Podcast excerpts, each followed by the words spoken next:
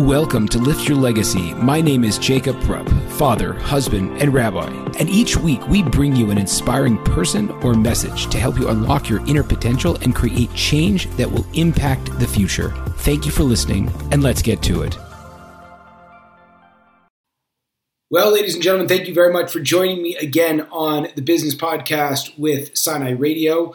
Uh, this is the season for the rabbi business coaches and all of us to get out there and talk about relevant concepts to your business that have to do with the holiday as well.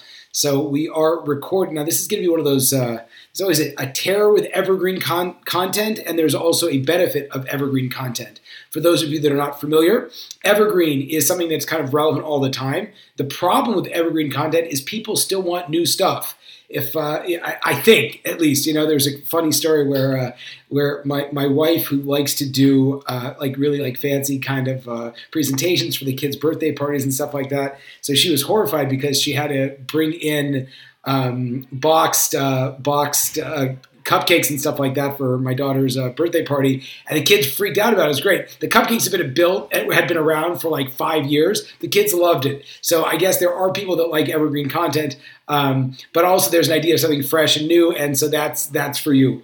Um, but we walk into the holiday of Yom Kippur, and it's very interesting because for most people, uh, the holiday is a time where at least I'll just, you know, let's leave out most people. For me personally, it's a very difficult time in most cases because it was basically sitting and dealing with all of my, uh, uh, I guess you could say mistakes, but it wasn't in a positive way where I thought, you know, was like going forward. It was really like like sitting and and feeling awful and you know kind of dreading it and it wasn't fun and, and that anxiety really pushed me all of Elul. And it's interesting because if you you know again if you read through the slichos uh, the slichot however you pronounce it and a lot of the liturgy so this whole concept really and, and even like starting with tefillah zaka which is the uh, which kind of goes before kol nidre there's a lot of really uh, difficult painful stuff to deal with. And it's interesting because some people really like like that stuff and good for you but there's a whole uh, another side of us another group of people who really get turned off by that and pushed away from that. And not to get on a on a political soapbox but it's very interesting because um, I, I think accepting that we have to ask a lot of our Judaism, and our Judaism can actually push us and and create something that, that is that is broad enough to accommodate even the modern person. Um, I, I, think that, it, that that's very important. So I wanted to suggest a potential way of looking at really Yom Kippur, which according to the sages is the happiest day on the Jewish calendar. Uh, this sense of starting afresh, this sense of kind of getting over the, the past things that held you back and how that really applies to your business. So one of the most um, now again this is a this is a character trait that is in most cases sort of inbred uh, and and and and you born into it. So if this is not something that you do naturally, it's important to at least try to work on this and to find someone who, who this does come naturally to. Um, thankfully, this is something that, that, that comes fairly easily for me, or extremely easily for me. But it was a uh, it was one of the, the most profound pieces of advice I got from an entrepreneur early on in my business career, which was he said you have to have the ability to fail quickly, to fail quickly. Now, what does that mean? We're going to break those pieces down very very. Uh, you know, with a little bit more depth. Failing is absolutely 100% guaranteed. It's guaranteed. Nobody knocks it out of the park the first time. And what looks like the overnight success is actually going to be the product of many, many, many failures. I, I'm, I've yet to find um, an initial iteration that just took off. And if it did take off, the initial concept, it's because someone behind the initial concept had put in all of the work and had made all kinds of failures throughout their life, or the initial concept and the person that came up with it partnered with someone that had all of these, all of this life experience. So the more that I see, you know, uh, successful entrepreneurs, business people, the more I feel comfortable with this concept that they are not looking to be perfect all the time because you can never be sure. And rather than trying to build the perfect product, what you have to learn how to do is to fail quickly. And if you know that you're going to fail, if you know that you're not going to be successful, so what you need to do in that case is to develop a sense of, because ultimately it's, it's the ego. If you don't think you're going to fail, right, and you think you have the all star product, right, you're not going to listen to what other people say, be it your investors, be it other people in the same situation, or more importantly, you're not going to listen to your customers. And I would recommend to everyone there's an amazing book that I'm reading right now, which is phenomenal, which is called Competing Against Luck. Competing Against Luck. And the idea in this book is that you look at certain, a lot of people like try to innovate by just getting lucky. I'm going to create this product or service and it's just going to take off. And these, uh, this, it's, a, it's written by a group of Harvard uh, professors, business, uh, Harvard business professors. And what they're talking about is you have to learn how to ask questions because there's really nothing that accidental. And it's about learning the mindset. They talk about jobs that need to be done. So when a person hires your product, your service, um, goes to your synagogue, they they hire you for tutoring. Like they're yes they're doing it but they're they're hiring you to do a job for them to progress them forward and you have to understand by asking questions what are you getting hired to do? So, why does a person buy the product or service? And rather than say, I'm just going to create this, and again, I can't tell you how many people, it's, it's interesting. In the beginning of my, of my coaching career, when I was coaching more people that were trying to go zero to one, sort of create a business that wasn't, you know, that, that didn't exist, this came up all of the time. Fascinatingly enough, or it's not really that fascinating, it actually, you know, kind of fits this whole philosophy very nicely. The more successful, the more seasoned business people I work with, this is never a problem for them because they've learned how to do this. But basically, I never, never, never advocate starting something, going all in on something without talking to a market first. So you have to ask people, figure out for yourself, okay, I want to service this market. When I say this market, what does that mean? This group of people. Um, and oftentimes, who do you figure out who you want to serve? Either people that you naturally have a, an affinity to, or people that you're interested in. Right? It does not. You, I, I it's very rare that you want to just start figuring out. Okay, I want to. I want to. You know, middle income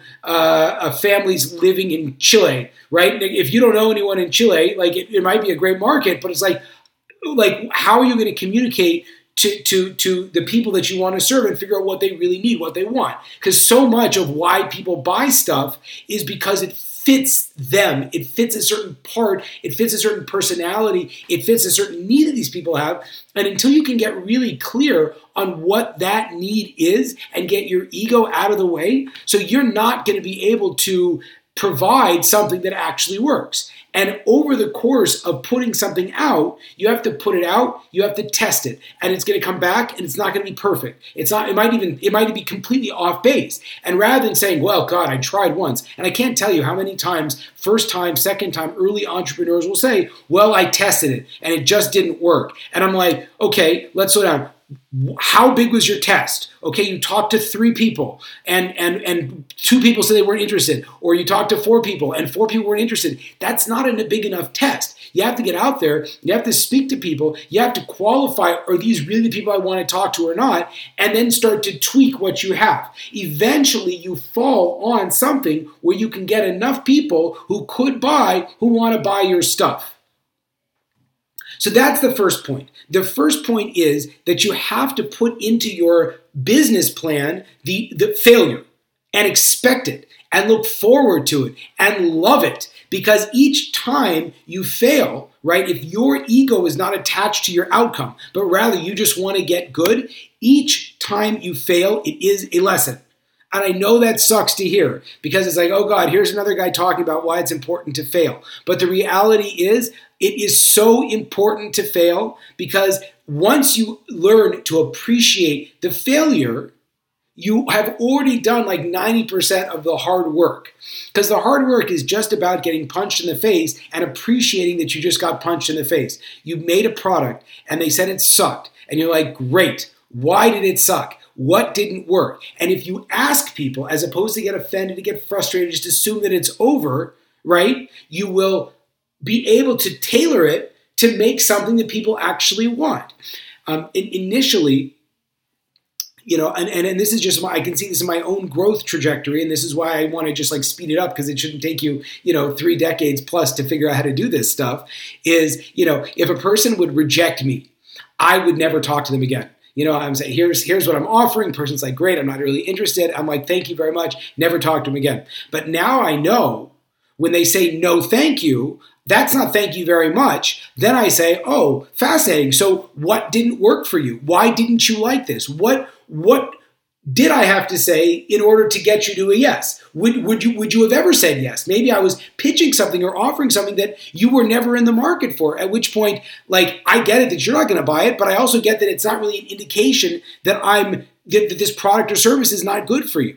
So the first thing is you have to get really, really comfortable with failure because failure is the, the next step to that is asking, why didn't this work? What do you need to see? What do you want to know, like, in order for you to, to get to a yes? The second thing is this concept of quickly, of being able to pivot fast. Now, that's the second point.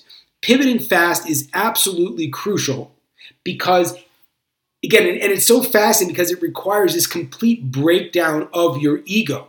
A lot of times we want to just go in, cruise in, get comfortable. And as soon as you get comfortable, you don't want to change what you're doing because oh, finally I got comfortable. You know, I tell um, I do I do some um, some consulting for various outreach Jewish outreach organizations, and one of the things that I try to encourage with new rabbis is when you meet someone and that person is interested, try to get that person to meet and talk to somebody else, right? Now, why is that difficult? Because a lot of times, as soon as we find our small group of people that all like, know, and trust us, we have a tendency that we do not want to go out and find more people. But the reality is that that is absolutely crucial. Why is that crucial? Because we want to be always in the process of being uncomfortable. And that first step is always very, very uncomfortable. Why is it important to be uncomfortable? Because it means that you are always staying fast and nimble as opposed to I guess, slow and fat. So if you look, you know, the fascinating business studies like a Blockbuster versus Netflix or Barnes and Noble versus Amazon, um, uh, the taxi company versus Uber. Like we live in a world that is awash with companies that were unbelievably successful that failed and died because they were not able to be nimble enough to move in the direction that the market was going. And the beauty of, of social media and the beauty of the internet is that if you are not nimble, you will die. It's just a period of time.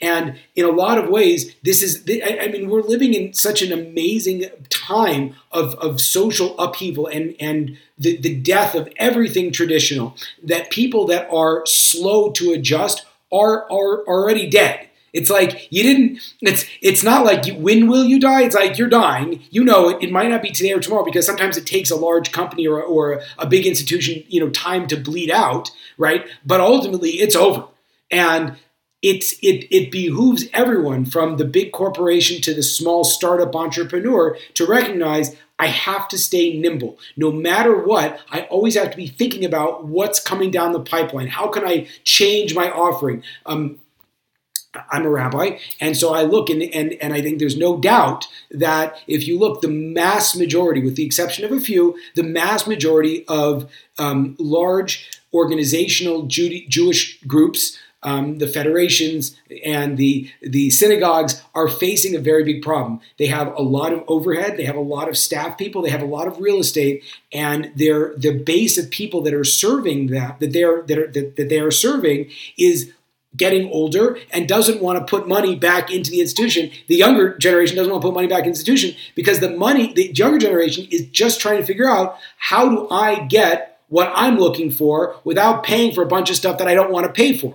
It's fascinating. There's a there's a Gillette the the Gillette company was like the 800 pound gorilla in the razor blade company, right? And um, as a result of the Dollar Shave Club, and now there's a thousand other ones, right? They basically just cut out that middleman, and the the blades that we were paying, you know, again, Orthodox men don't shave with the razor, so don't but the blades that that that um, were, were costing you know 20 30 dollars now you could be getting them for seven bucks on a monthly basis. You didn't have to go it just came it cut out all of the difficulties and all of the price for all of the overhead because suddenly competition flooded the market and they realized you know People don't want to pay $20 to get a bunch of razors if you could pay $7 and get good razors. Like, why would I want to pay more? Oh, so I have to pay for someone's corporate jet? Great. Well, I don't want to pay for the jet. Let someone else pay for the jet, right? And it's the same thing's true in a lot of ways with the spiritual institutions that you see that small, you know, like the, the big box gyms, as they like to call it, like the gyms that have tons of stuff, for better or for worse, they're not full. But if you look at the small startups, even though they cost tons more money in a lot of cases, right? The CorePowers, the Equinoxes, the you know uh, whatever. Just just go walk down any street corner and you'll see these these these small studio gyms, right? They're they are nimble because they're delivering on what you the user wants. And so the big you don't need a huge space if what you're trying to provide is user experience, right? The the it, you, at what point do you say I need a massive huge facility which I'm never going to go to. Most people when they walk in the gym, they use the same, you know, five, six, seven pieces of equipment. Or if you're if you're going to yoga, like you need the space around your yoga mat, and that's it. You know, it's fascinating. Even um, just th- this study itself is, is so interesting. Um, the um, SoulCycle, the SoulCycle company was amazing. Like they looked at you know real estate they started in new york city and real estate's very expensive. And rather than say you know oh like uh, like the la fitness in uh, you know los angeles valley which is just like literally a city block right? They said we have this this small area. Let's say instead of saying we need to provide, oh, you know, it's like, well, how can we even compete? No, they said we have a small space. Let's actually put people closer and closer, pack 70 bicycles into this small room and make it dark because that will create a different atmosphere of camaraderie and working together, etc. So just the fascinating idea is like if you if you're stuck in this mindset of I need to have a massive facility to start a successful gym, you can't start. You would have never started. But if you have that flexibility and that humility to say, well, I could just go here. If, if, if I don't have these options and, and I know my market doesn't necessarily need these options and I can just ask, well, what do you want out of such such experience? What you know, I can just create that for you. And and so that's that's what we call this flexibility. You know, Netflix amazingly had the ability to blow up their own business right? Because first they compete against Blockbuster by sending, if you guys remember this, um, by sending videos, DVDs to your house via mail, right? So it used to be I, I, didn't want to go to Blockbuster, so I could just order videos and it would just be like a subscription service. Great. That knocked Blockbuster against the ropes. But then Netflix saw streaming, and Netflix said, we're going to destroy our own business of the of the of the sending DVDs right to the house and we're going to get rid of that entirely and we're now going to go all streaming. And i don't have to tell you netflix is a fairly successful company i'm sure everyone would, would imagine. So it's that flexibility even if it means destroying your own previous business model the old, your old way of getting value to the customer you have to have that flexibility to say you know okay what do people want? Where can i go? And how do i do it how does this all play back into Yom Kippur and the holidays and starting fresh and starting new? That's the whole idea, right? That, that a person that approaches even Yom Kippur, right? A person that approaches these days as as feeling bad, for example, and just saying like, "Oh man, what can I do? What can I do? Is what it is. I screwed up." You know, and and then and then petitioning God as this pathetic individual and say, "Please, you know, please, please, if, you know, if it behooves you, you know, like, please, please, please, you know, like, like help, help me. I, am pathetic. So it's like, what kind of a year do you want? What kind of message is that? How is that setting you up? Do, is that what God put you on earth to be? Is kind of a sniveling, um, p- pathetic individual? Like, if that works for you, great. You know, go for it. But uh, but what I would ad- advise and what I would suggest, and personally, what I'm working on for myself is to try the following. First of all, to acknowledge that failure was part of the game. I was playing big, and therefore I failed. I was I was you know, the Talmud the Talmud says that a person doesn't uh, sin unless they become temporarily insane, right? But the interesting thing is, a lot of times now that, what that what that means practically is we don't sin by accident. We, we might sin by an error in calculation, but we're trying things. We're, we're trying things. I, I, tell people this all the time, and it's so crucial. It's like there are seven people that died having never sinned, and we really don't know. I mean, the Talmud lists them off, but they're not the people that we're naming our kids after, right? The big, the big players in Judaism, right? The real, the winners, the people that built something, they all screwed up, and it's very public how they screwed up. Moses and Abraham and Yehuda and Yosef and all these guys, right? And, and, women also. It's like everybody who's big, who played big, who won big, they all failed. And the failure, right? They they they were able to do it, and they right away overcame it. It wasn't an, an indictment on their ability to be successful in the future. It wasn't an indictment of their of their character trait. They saw the ability to, to, to make the mistake because they were stretching a little bit, and then they they just were able to go on. So that's that's the first thing.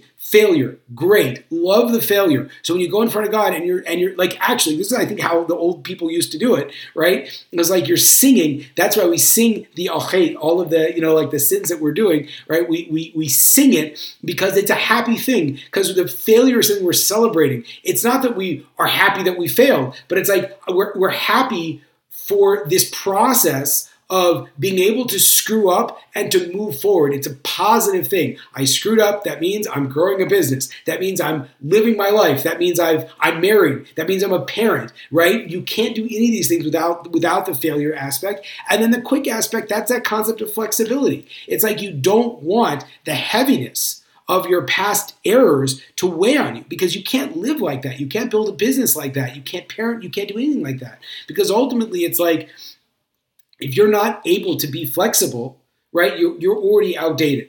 You're already outdated. And just think about it. If you want to talk about in the context of a marriage, it's the same concept. It's like you know, I screwed up, and and, and I screwed up because I have a I have an ego, or because I was triggered, or whatever you want to say. Oh, you whatever it is, and um, and and and then and then you know my spouse said back something that was that that, that hurt my feelings. And it's like you know I'm going to spend the next year you know like feeling bad about what I did and living in that past fight? Or can you say that was a failure, right? We failed. Uh, something happened. It was not what we, what we intended. It didn't go well. And then we're going to move on. We're going to be flexible. So I think that we can take this, this lesson, this opportunity called Yom Kippur, which is not just for, you know, not just for, you know, for going to the synagogue, but really it's a, it's a philosophy towards business. It's a philosophy towards your life of, of being able to fail quickly, to love the failure, to expect the failure, to, to, to not be ashamed of the failure, frankly, not to be ashamed. Again, all if you read out, you know, and again, I, have a,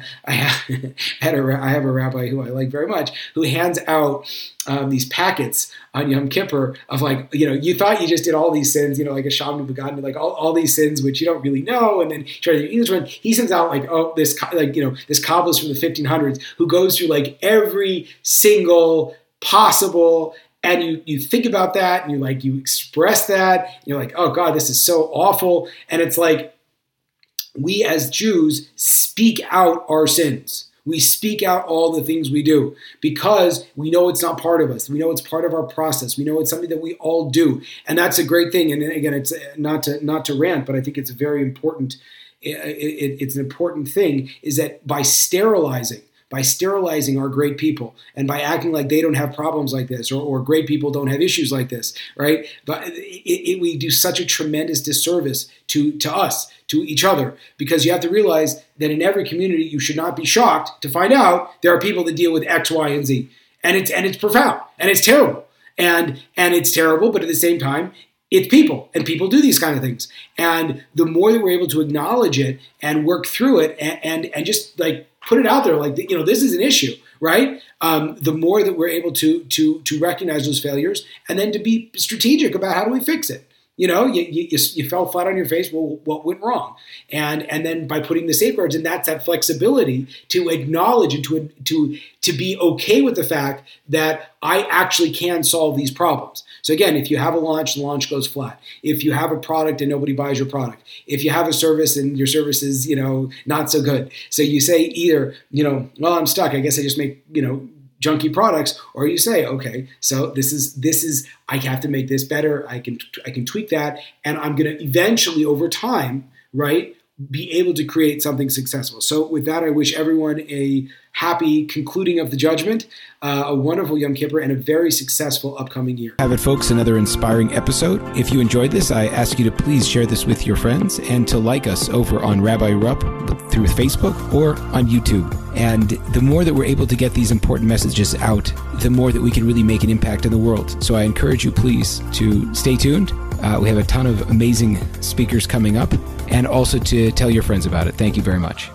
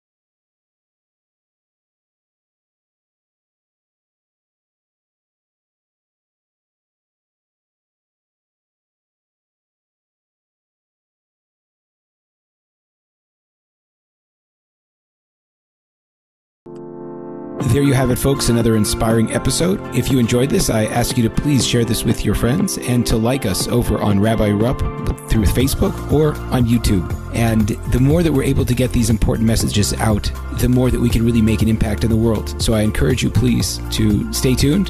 Uh, we have a ton of amazing speakers coming up and also to tell your friends about it. Thank you very much.